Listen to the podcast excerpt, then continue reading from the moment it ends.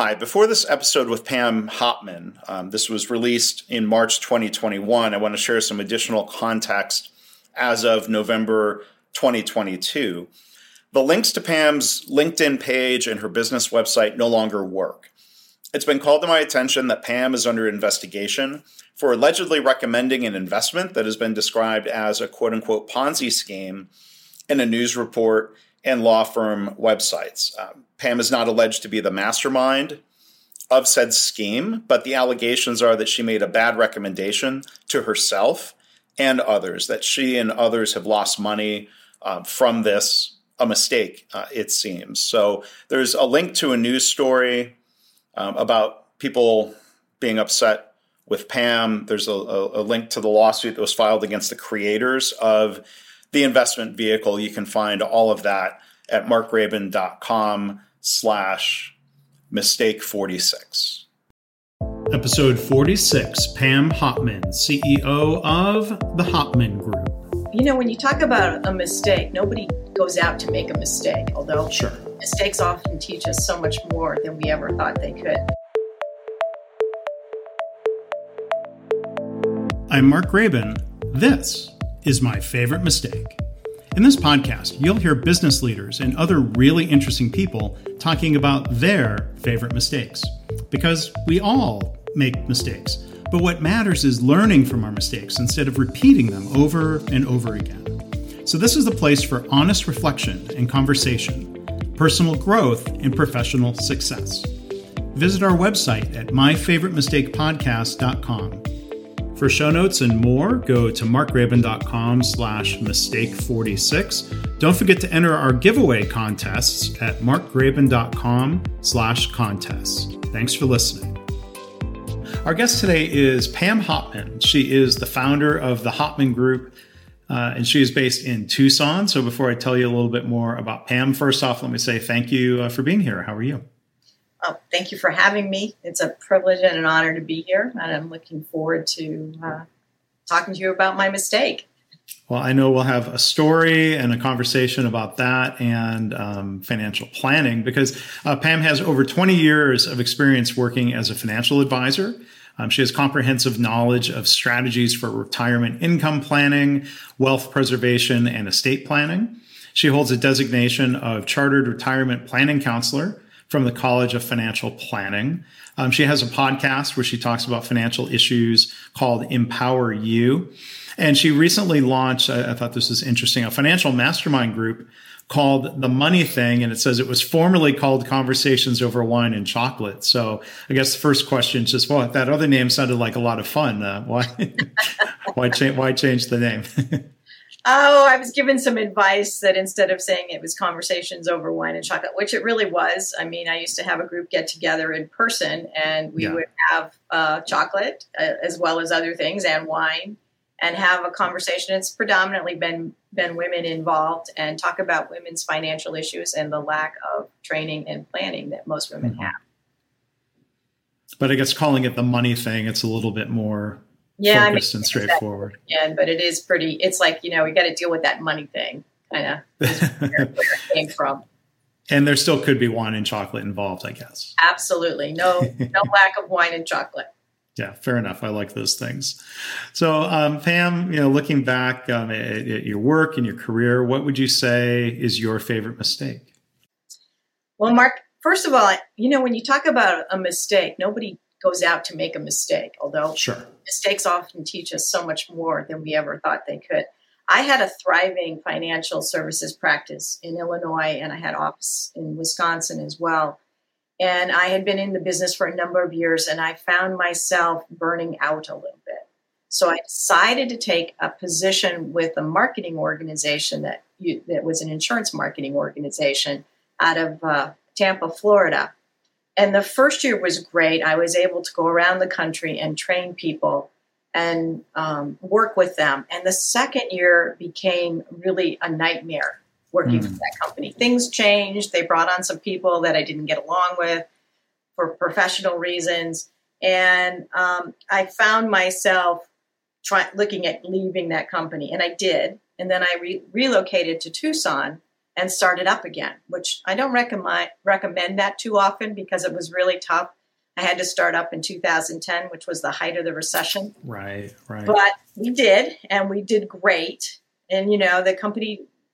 So, so I really learned uh, a lot, even with that mistake. I learned what I really truly wanted to do, which was run this practice, and some other things as well. That I, I'll let you ask me some questions and tell you some other things that we learned. Sure. Um, there, there's a lot I think we can sort of dig into different phases of that story. I guess first off, I mean, I, have lived I, I, lived in Phoenix for four years.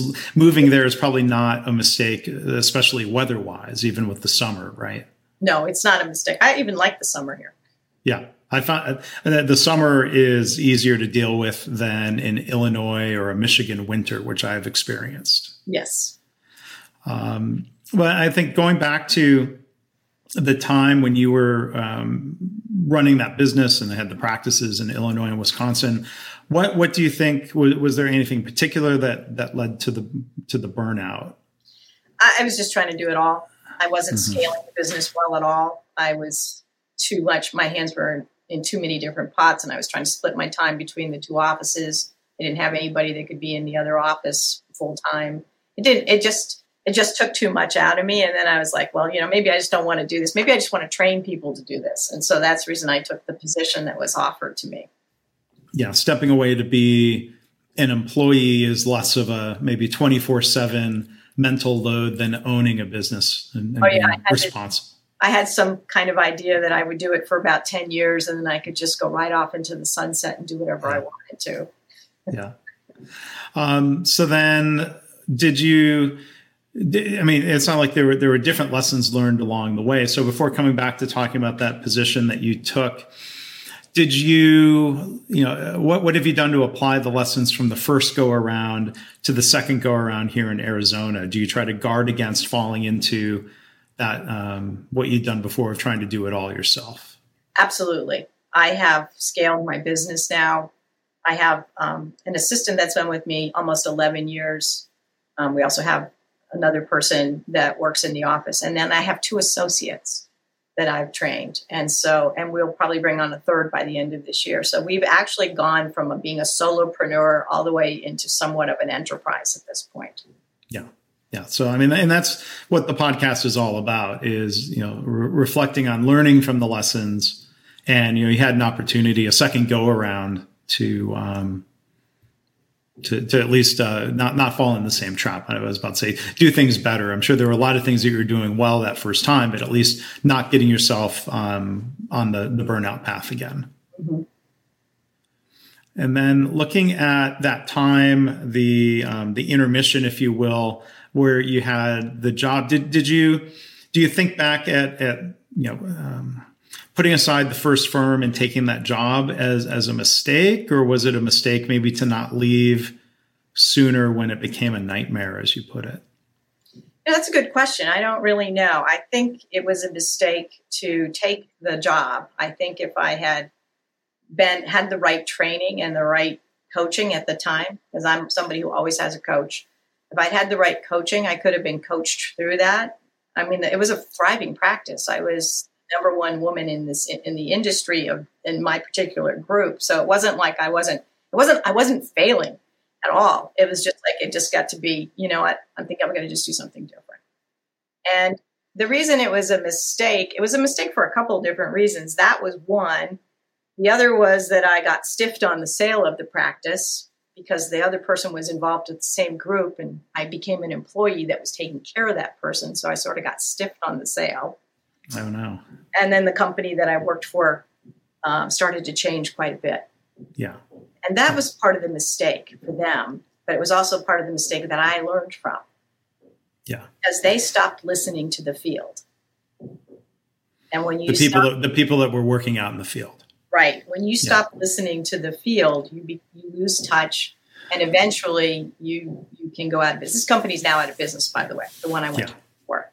I, I, was the first person to ever voluntarily leave the company after two years, um, but they have now gone out of business. Yeah, because I just saw things happening that were like, I'm like, this isn't going to work. They're not going to stay. But yeah. that's also some lessons I took into my new my new company the one I started here in 2010, I took all that information about how to run a company, how to how to manage a team, um, and then I've had great coaching since then from another organization, and um, that was part of the reason I've been so successful here in Tucson. Yeah, well, that's great, and and that dynamic you talk about of stopping listening to the, the people who do the work or never listening to the people who do the work. That's a problem in many industries. I mean, I think of my career path when I was in manufacturing, frontline employees and some of those settings weren't respected, weren't listened to, and it was to the detriment of the company. Um, I've I've spent a lot of time the last 15 years in healthcare as a, a trainer and consultant and coach sad to see similar dynamic. You know, the education level is higher of, of, nurses and doctors and pharmacists, and there's that that similar complaint of not being listened to. And um, we, I think we we need to help change that. Apologize for climbing. I, I get up on a soapbox about that sometimes. Well, you know, there's something to be said for bottom up management as opposed to top down. Yeah, yeah. So um, I wanted to delve a little bit in into you know you say now you always have a coach when did did you when you started this practice in Tucson is that when you decided to to start having a formal coach so that you could work through issues that um, you know that, that, that, you weren't able to work through the first time well I think or different issues well I've always yes I was always in an organization or with a coach from the from the beginning um, oh okay I was doing that in Illinois as well where I had my first practice but I the last I'm now starting my sixth year with the same coaching group, and they really are the ones that have taken me from solopreneur to being the size company that I am now, with more growth to come. And so, yeah, you got to find the right find the right organization. Is, and is that an organization that's focused specifically on financial planners and organizations like yours? No, this is an this is an organization. Can I say the name? I don't want to. It's up to you. Sure. Yeah. So, um, I work with Alison Maslan's Pinnacle Global Network, and the Pinnacle Global Network is all kinds of businesses, all industries. And when we we have a we have a mastermind and we have a mentor, and the mastermind is all different industries. You're not with people in your same industry for the most part. And I have to tell you, it's very refreshing to get opinions that aren't coming from everybody doing the same thing. So there's a little bit of need for creativity on my part, and that can't that develops in this group where it wasn't going to develop in the financial a group that's all financial services. Yeah. That's a really interesting point. I have a friend of mine who owns a dental practice in Jacksonville, Florida.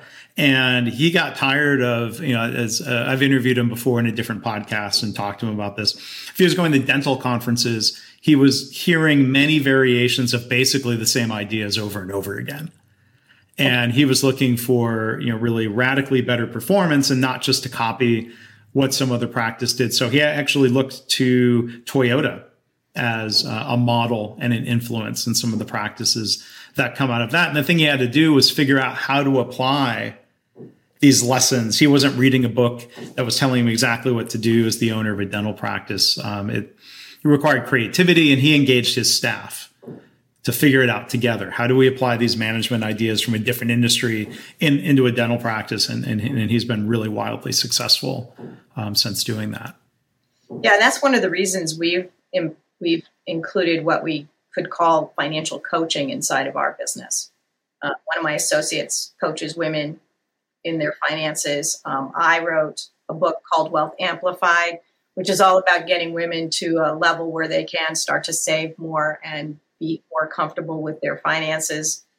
I mean, the, the job that I had for those two years, it taught me a lot about um, using personality assessments to to not just pick people for the job, but to actually work with people within the job based on the way they process information. So I was able to create something called the money profile, which is basically a behavior analysis for financial behavior. And so I've been able to do that. And those things I never would have learned if I hadn't made that mistake. so there's another benefit that came from that that detour, if you will. Yes. Yeah. So, to, um, Pam, what in, in your mind, what distinguishes financial coaching from financial planning? Well, there is there is a somewhat of a distinction. Financial planners, for the most part, are working with your wealth. They want you to have something before you go to plan, and they want to make sure that you're going to continue to grow that, and they want to they want to give you um, insight into how much you need to add to it and where you're going to use it going forward. And depending on what your goals and dreams are around finances, they want to be able to make sure that you you can achieve that and show you different pathways to get there. I do that, but I also sometimes, not as many, but I'll work with with men or women who want to get to the point where, you know, I don't think I have anything. I'm not ready yet for a financial planner well, then you could be ready for a financial coach, which will that coach will help you work with your income and your expenses and show you where you might be making a couple of mistakes that if you changed a little bit of your behavior around your finances or even your decision making, that you could achieve whatever financial dreams and goals you have. So we, we like to work with a vision. You know, what is your retirement vision? What is your future financial vision? And we work backwards from there. Yeah. So before so yeah, before somebody can have their wealth managed, they need to accumulate some wealth, and that sounds like maybe that's where financial coaching comes in. And um, I mean, it sounds like that's a very helpful service to provide. Where I mean, it's probably easier to work with people who already have wealth. Oh, sometimes yes, very much so. yeah, yeah. It's much more lucrative to work with people that have wealth too. I'll be honest, but uh, right. I but I have a, I mean my my makeup is I want to make sure that people get so we, our company has no minimums to work with us. Mm. We do that on purpose because anybody who's willing to take our advice, who wants to come in and learn how to do better, we want to be able to help them do it. Well, that, that's great, and yeah, um, yeah, easier, more lucrative. Yeah, yeah, it's maybe, but it's good that you're willing to work with with others and um, help them, you know, move up um, in that through their career uh, up up to till retirement. So that's great. Yeah, some, um, some, of our most recent clients are in their 20s, and I'm really mm-hmm. thrilled because they're getting such an early start on what yes. they do. That, that's great. That's great. So um, you mentioned earlier financial planning mistakes, and I thought, while we had you here as an opportunity to pick your brain as an expert about this. One of the mistakes would be starting too late. if somebody's not, or not starting. Yeah, and and that's back again that point I made. Um, I I've been in organizations where people come up to me often and they say, I don't have enough to work with you, or I don't have enough to plan. And the fact is, if you don't start planning, you'll never have enough. So it's like the chicken or the egg. Well, it's definitely the planning should be part of that conversation. And, you know, people think that they have to, the prevailing idea is get out of debt and then save. Mm-hmm. I don't work that way. I think you hmm. should get out of debt. I think you should save, but I think you should have fun in life too. Hmm. so I make sure that whoever I work with isn't just stuck with getting out of debt and saving, but actually has a life worth living. Mm, interesting. So, how, how, do you talk someone through kind of finding that balance? Um, well, that's part of the vision and that's part of the lifestyle. Um, we have, you know, we we're, we're, sort of clever in that we change the words of like a budget is called a spending plan because that's really what a budget is. Mm-hmm. You can get behind a spending plan. They may see hear the word budget and just go, no, I can't do a budget. You know, it's too hard. But I can write down what I spend yeah. and what I spend it on. So it's a spending plan, and so we we go through some clever things like that. We talk about the balance between saving and spending and getting out of debt, and then also rewarding yourself when you reach certain milestones and having some fun in the meantime. I think that some of the main people that talk about finance forget about that part. They forget about how important it is for people to enjoy their lives and not not just like put their nose to the grindstone and just go in that direction. Yeah. It might, take, it might take you a little longer to reach your financial goal, but that's your choice. I mean, mm-hmm. you can cut out all the fun stuff, but most people can't do that for a long period of time. And then they they cannot follow through on their financial plan. Yeah. It seems like there are parallels there to let's say weight loss. You could write down everything that you eat and you could track the details about that and and somebody could really like you know deprive themselves of like you know so far this year like I'm really trying to avoid sugar right Um, and you know that's a choice, and I'm doing it for reasons, and I don't feel too deprived. But I could see where if somebody really felt deprived, that it would be, as you put it, hard to sustain, whether it's budgeting or eating differently, eating better. You can make you can make small changes mm-hmm. quicker and more lasting than big changes. Yes. So start to make small changes; they add up over time. So I started a plan this year where to get into better health, I would do one push up and one squat, and then add one every day. Mm-hmm. I'm up to 33. Yeah. So I know by the end of the year I'll be up to 300 something. But right now, every day I commit to doing one more, and um, you know that's going to have me be healthier because I you decide once and you commit twice. So I mm. decided to do it. and I commit for at least two days. Then at the mm-hmm. end of the two days, I committed for another two days, and so that way it just becomes a habit. Mm-hmm. Like I can't even not do it now after this. That, but that new habit is built two days at a time. Two days at a time.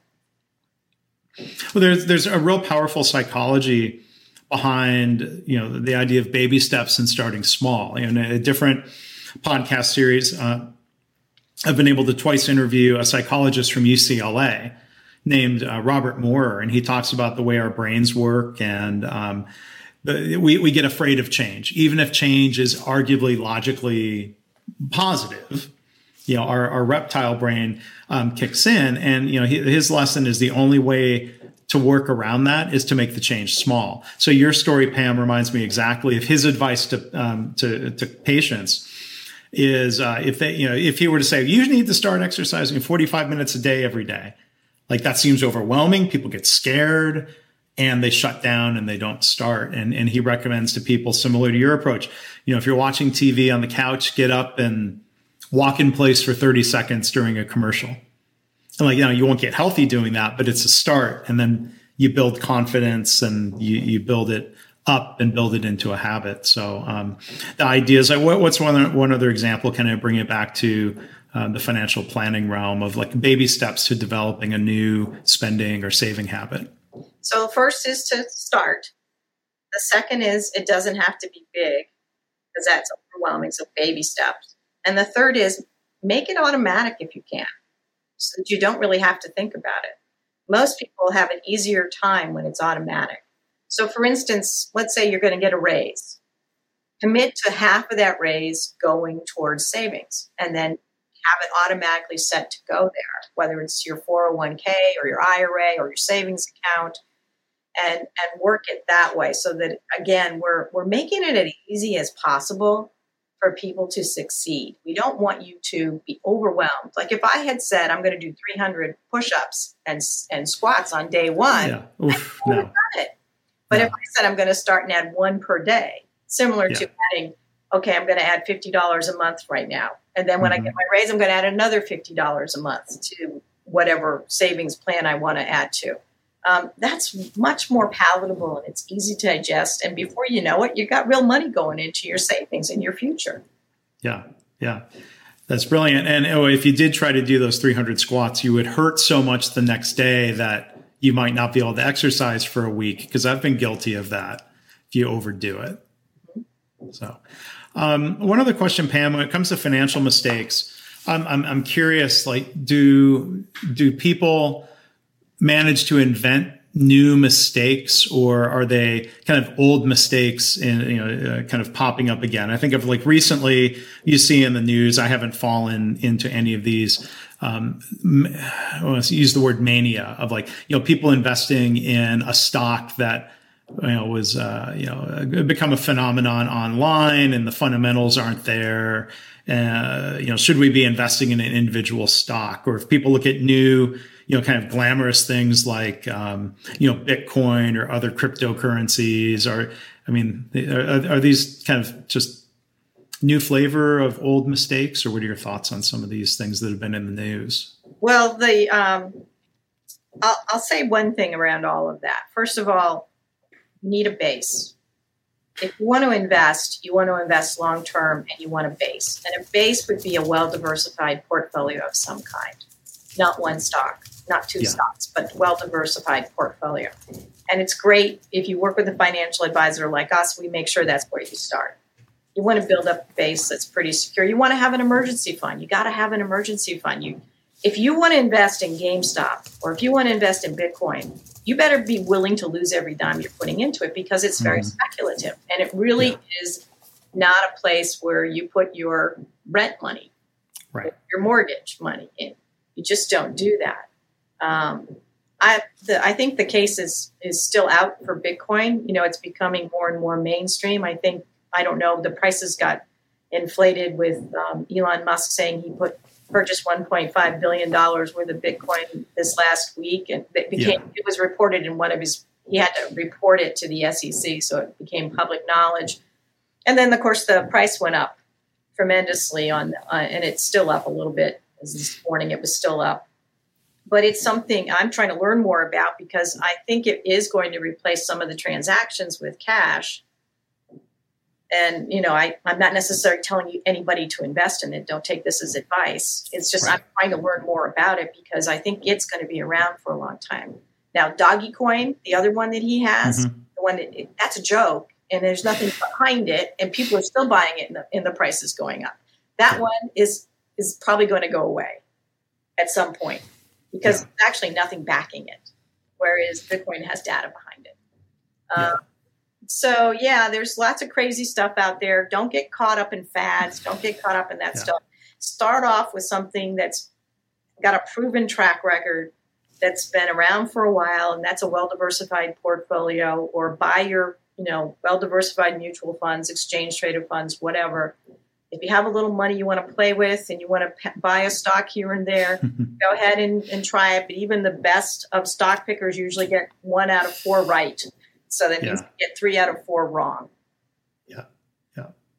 So that's uh, that's that's great advice, Pam. I feel like I, I have no standard legal disclaimer like some of the financial shows or whatever. So let's to the to the audience pretend like you're hearing one of those that you might hear on a CNBC show or yeah. some radio show about finances. None of this is financial advice. Blah blah blah. Don't sue us. Pretty much. Do not do not take any of this as your advice to you personally. You need to talk to someone who knows your personal situation, can do a, a, a thorough fact finder with you to determine what would be the best kind of investment you should make, if any, at this point in your life. Do not take anything I've said as advice. Yeah. All right. Very good. But I think you shared, you know, I think really interesting story, Pam, about, you know, some of your career arc and, you know, kind of emphasizing the idea of learning from mistakes and, um, um, not repeating them the second go around, the second chance that you have with the business here in Tucson. So, our, our, guest today has been Pam Hopman. Again, she's founder of the Hopman Group. You can learn more about uh, Pam and her work and the things that they offer at thehopmangroup.com. So, Pam, really enjoyed it. Thank you for sharing your story and some uh, some thoughts on f- possible financial mistakes with us today. Thank you, Mark, for having me. This was a lot of fun. Okay, well, good. Thanks. Again, I want to thank our guest Pam Hopman from the Hopman Group. To find show notes and links and more, you can go to markgraban.com slash mistake 46. Coming up soon in the podcast in future episodes, venture capitalist Mike Smerklo, business coach Lori Baker Schena, cybersecurity expert Neil Daswani, and Phyllis Quinlan, a nurse executive, talking about medical mistakes. And don't forget, you can enter to win books from previous guests. You can go to markgraban.com slash contests to learn more. Thanks for subscribing. Please rate and review us too if you have a chance. I hope this podcast inspires you to reflect on your own mistakes and how you can learn from them or turn them into a positive as our guests have. I've had listeners tell me that they've started being more open and honest about their mistakes in the workplace, and they're trying to create a workplace culture where it's safe for people to speak up about problems because that leads to improvement and better business results. If you have feedback or a story to share, you can email me, my favorite mistake podcast at gmail.com. And again, our website is myfavoritemistakepodcast.com. See you next time.